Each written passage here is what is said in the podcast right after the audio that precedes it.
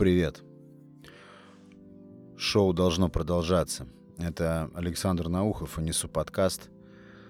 У вас бывало такое, что вам хочется буквально броситься на человека? Ну, может быть, не прям буквально броситься, но какое-то подобное чувство на человека, который не собирается воспринимать то, что вы говорите, не собирается дослушивать даже вашу точку зрения.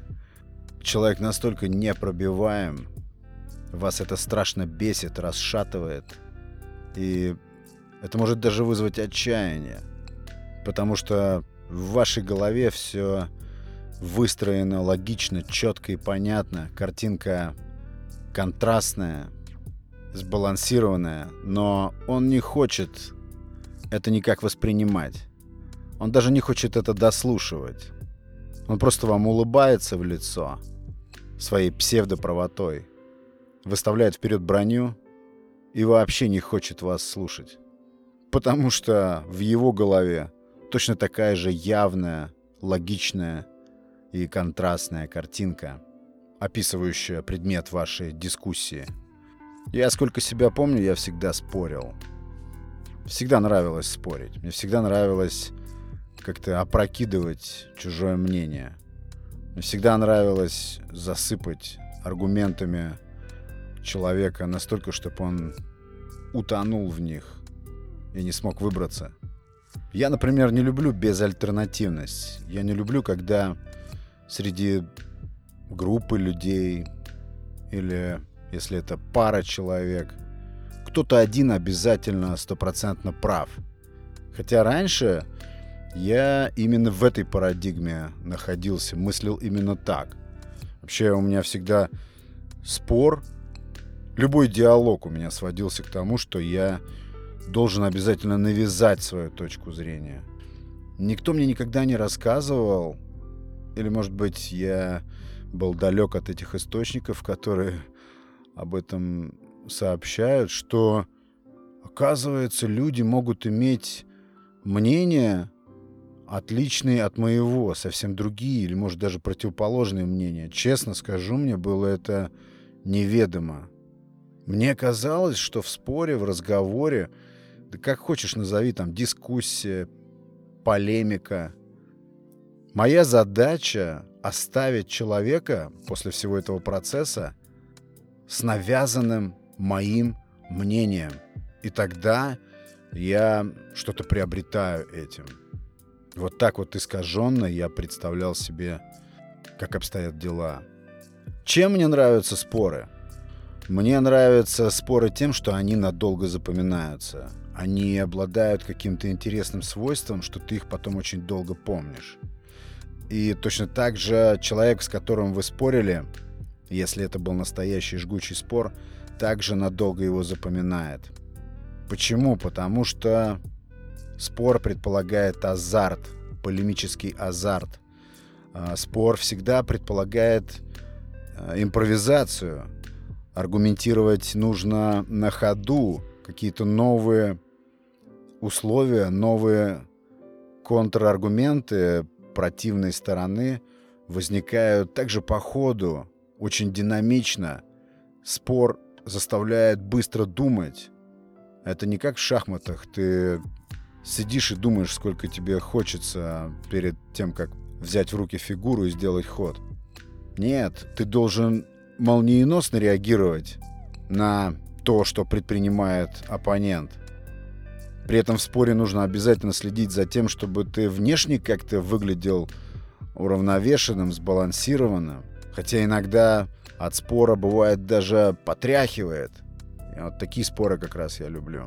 А еще я люблю споры на какие-то очень пограничные темы, где точно не существует консенсуса, нету никакой э, точки согласия.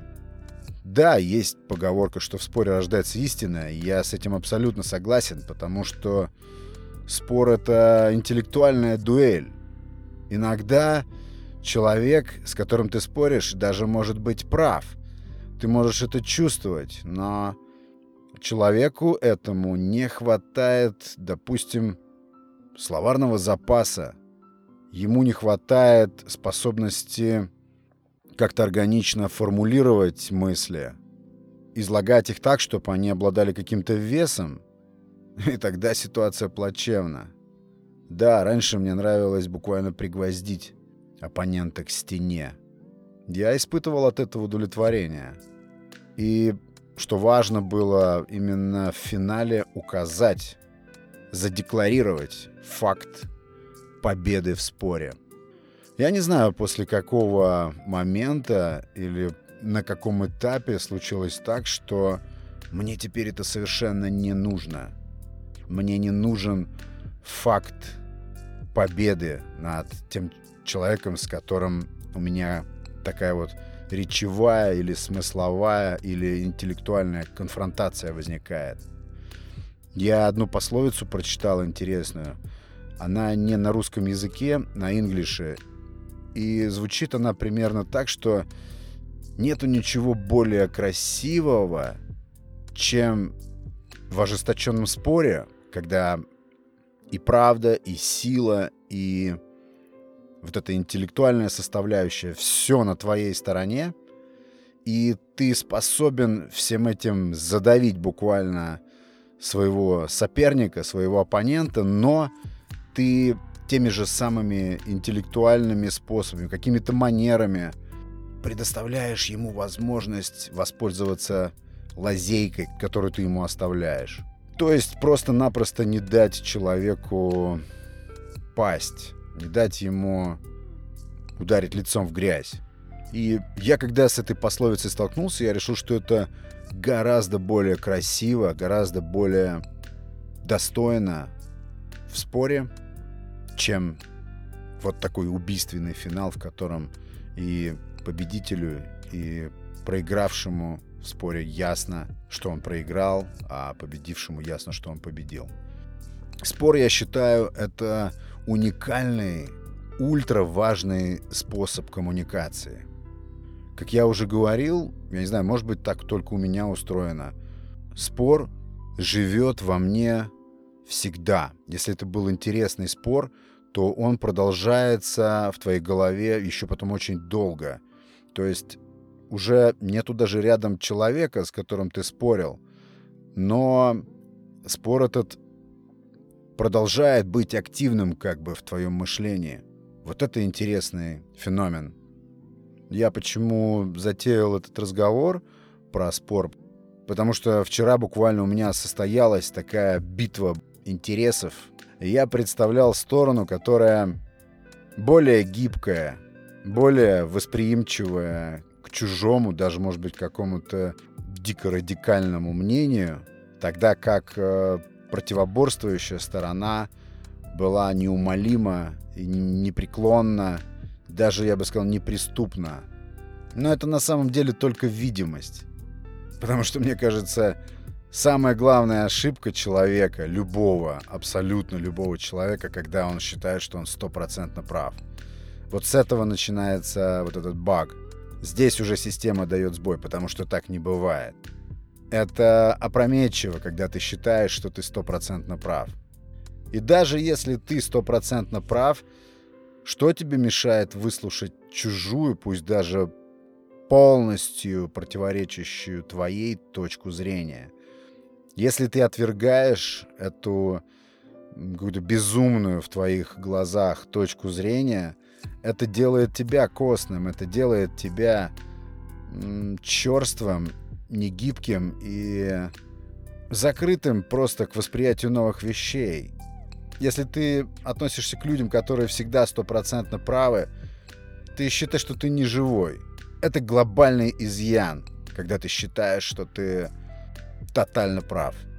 Вот серьезно. Я очень долго вот в этом жил. И какое же удовольствие сейчас мне доставляет. Я вообще всегда думал, что Любой диалог сводится к тому, что я должен человеку обосновать, что он думает неправильно. Представляете?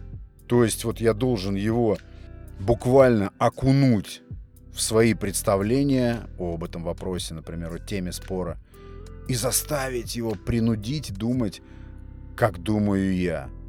Такой бред. Как же интересно сейчас послушать человека, Особенно, особенно, если его мнение отличается от твоего. Особенно, если это мнение какое-то новое.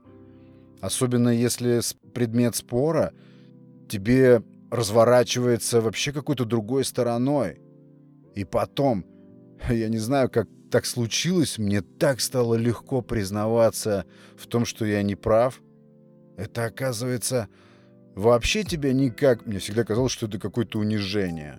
Я всегда прав. Вот, вот такая позиция была всегда. И если это не так, то это дикий стресс. Тебя как будто разрезали на части. Это больно. Буквально больно мне было. Что сложного в том, чтобы признать, что ты не прав? Если ты не прав, это очень легко. Это такой приносит релакс, привносит в мышление, вообще просто даже на физиологическом уровне. Когда ты просто расслабляешь вот этот тонус в теле и говоришь, да, я не прав. Причем это всегда, как правило, оздоровляет взаимоотношения. И если ты называешь себя неправым, это совсем не означает проигрыш. Вот здесь какой-то очень глубинный заложен аспект. Мы всегда думаем, что если я не прав, значит я проиграл, я лузер. Но это не так. Я сам иногда так тушуюсь, когда человек под напором моих аргументов, даже вот сейчас э, на этом моем жизненном этапе, когда возникает цивилизованный спор, не спор, когда красные багровые лица и вздулись на лбу вены. Нет, спокойный, когда разговор, и когда вдруг человек мне в ответ на мои аргументы говорит, слушай, а ты прав. Меня это даже как-то обезоруживает. Все с меня сходит мгновенно. Я нисколько не теряю уважения к человеку. Это же так естественно, это так органично, когда один человек знает больше, другой чуть меньше. И в процессе спора или такого вот обмена тот, кто знал меньше, узнает больше. Все. Или на самом деле под э, напором щадящим или ожесточенным напором аргументов какая-то из сторон вдруг прозревает и понимает, что правота не на этой стороне. Это очень легко сказать «я не прав». И очень часто это разгружает атмосферу, разряжает ее, ослабляет вот этот тонус в теле и создает очень интересное такое эмоциональное состояние какой-то успокоенности и умиротворенности. Это несложно вообще говорить «я не прав». Так вот, мне раньше казалось, что в любом диалоге я обязательно должен навязать свое мнение. Сейчас, еще раз повторюсь, я с таким интересом выслушиваю людей с противоположной точки зрения или просто не похожей на мою. И так легко общаться открыто, так интересно, если ты сфокусирован на этом диалоге, пусть даже близком к спору, когда ты сфокусирован на словах собеседника, когда ты не просто там думаешь о своем и хлопаешь глазами и говоришь, да-да, понял, понял, а когда ты действительно вникаешь, когда он напрягается для того, чтобы выразить тебе максимально красиво, обрисовать максимально точно все, что он хочет сказать. И вдруг ты понимаешь, что он имеет в виду, и видишь при этом различия между вашими точками зрения – я считаю, что в этом и красота вообще любых диалогов, любых разговоров. Я никогда не думал, что диалог или спор даже — это обмен мнениями. Вот так нужно воспринимать спор. Тогда конфликтность снижается в разы. И действительно, любой спор можно превратить в интеллектуальный, в продуктивный диалог. Диалог, который Э, продвинет взаимодействие между вами. Обязательно нужно учитывать чужую точку зрения. Обязательно. Как бы все внутри тебя не противилось тому, чтобы ее воспринять. Тебе не обязательно принимать эту точку зрения как свою и отказываться от собственной. Точки зрения и перенимать чужую. Не обязательно. Ты просто выслушай вот эту точку зрения, восприми ее и, главное, пойми, что имеет в виду человек. Что с этим делать, можно определиться позже. Вот этот пункт, помните? Спасибо, кстати, Виктории, психологу. Это... Привет тебе, Вика. Это у тебя я подсмотрел тогда, просто с комментария ты написал. Понимаю, но не разделяю. Это же очень здорово, это гениально звучит. Это зернышко, которое э, спасительное, такое мирное зернышко, которое присутствует в любом споре, в любой конфронтации. Но прежде чем не разделять, нужно понять. Просто не разделять, не выслушивая и не пытаясь воспринять. Это путь в никуда, это путь к конфликту, который никогда не будет разрешен, который будет становиться все более и более горячим и приведет обязательно к какому-то уже взрыву одной из сторон. Я не люблю безальтернативность. Мне вообще не нравится, когда один человек считает, что он знает все. В компании или в партнерской паре или, не знаю, среди сотрудников. Вот закрепилась за человеком слава, что он знает все. Многие, кто вокруг него понимают, что этот человек знает далеко не все, но вот такой вот статус ему почему-то придается. Я не люблю такое. Мне всегда нравится альтернатива. Мне всегда нравится, ну не всегда, в последнее время, нравится множественность мнений. Потому что мы как во многих вещах сходимся с людьми, так во многих и расходимся. Тут не угадаешь. если мы не будем друг друга слушать, если мы не будем прилагать усилия к тому, чтобы попытаться воспринять, услышать точку зрения, попробовать почувствовать себя на позиции человека, который с тобой спорит, влезть в его шкуру, как говорят, попробовать надеть его ботинки, пройтись в его ботинках. Тогда возникает понимание мотивации этого оппонента или спорщика – еще я считаю, что споров бояться не нужно. Важно просто уметь контролировать вот эти берега. И, конечно же, я под спором понимаю именно интеллектуальное противостояние, а не те споры, когда уже люди хватаются за предметы и буквально готовы уничтожить друг друга. Хотя это тоже всегда рядом. Но опять же, вот этот контроль, вплоть до того, что ты подбираешь слова, выражения, несмотря на то, что тебе хочется броситься, все равно ты, все равно ты щадишь своего оппонента, все равно ты хочешь ему в как можно более мягкой форме донести свои чаяния, все, что ты думаешь по этой теме. И даже несмотря на то, что человек бронелобый, человек обязательно будет помнить об этом конфликте, он обязательно этот спор в своей голове продолжит с вами.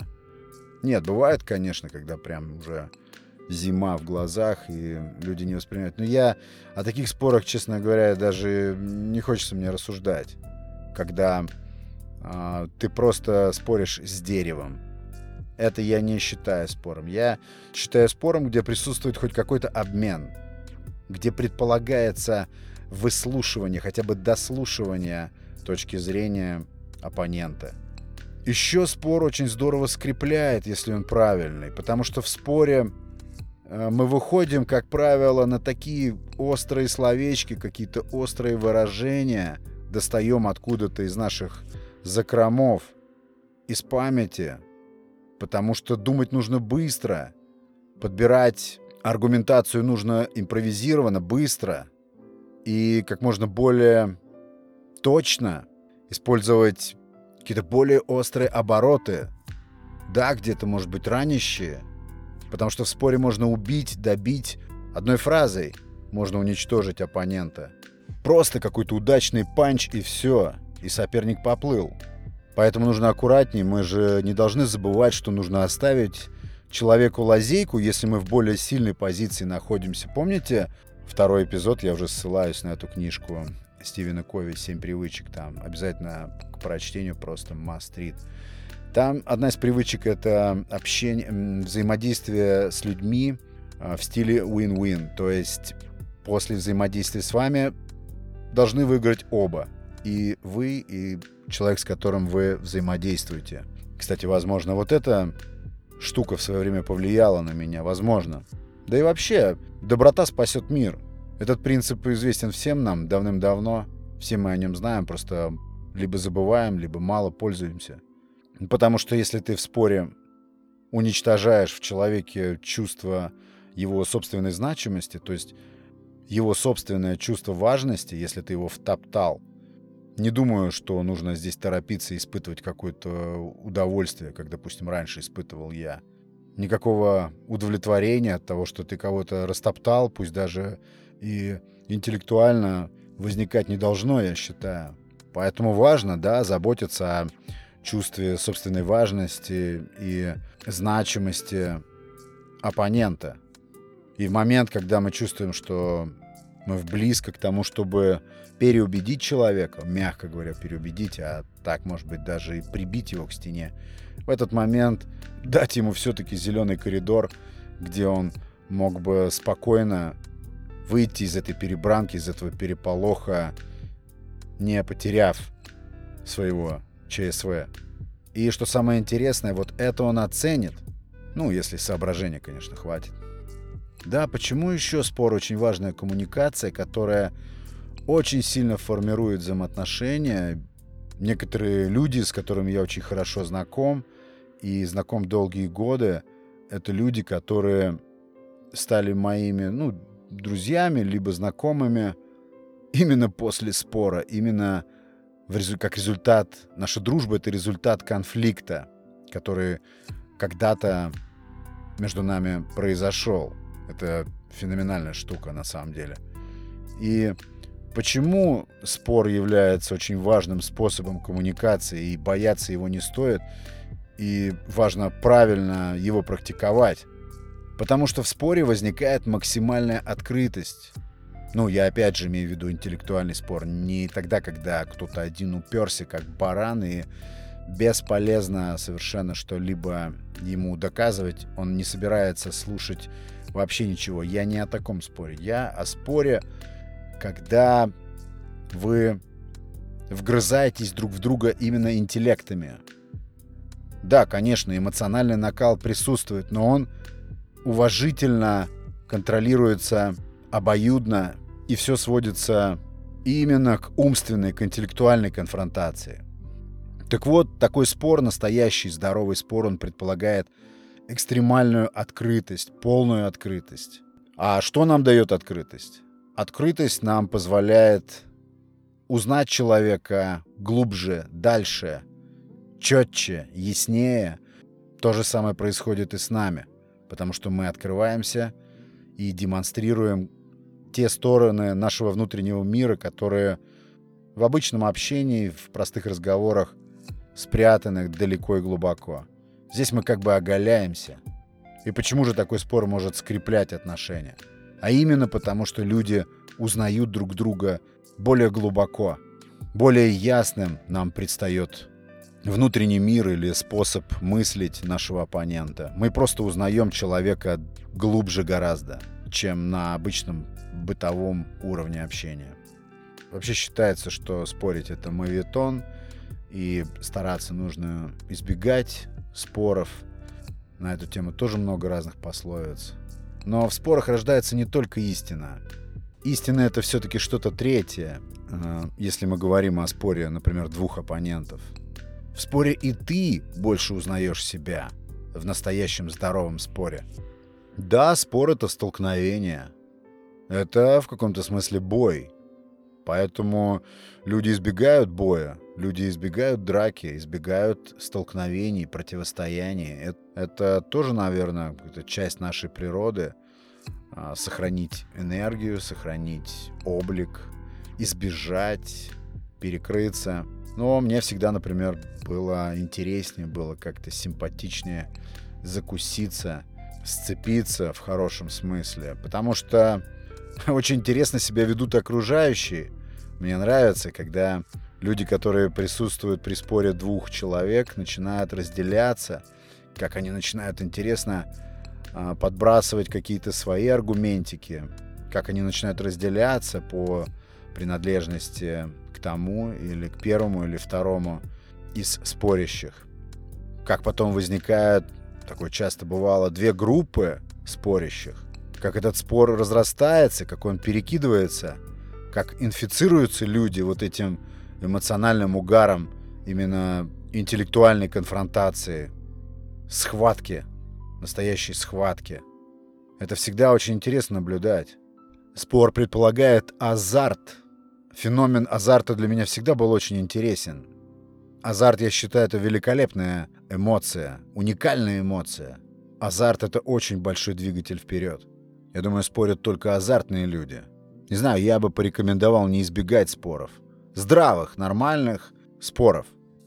Когда люди контролируют тон, когда с трудом, но контролируют эмоции, когда оба, ну я сейчас говорю, допустим, о, о споре двух человек, когда подразумевается, когда оба, не сговариваясь, принимают тот факт, что спор необходимо вести в порядочном русле, не хвататься за какие-то острые предметы, а стараться, пусть и неспокойно, пусть и на повышенных тонах, но держаться границ угодий, не нарушать их.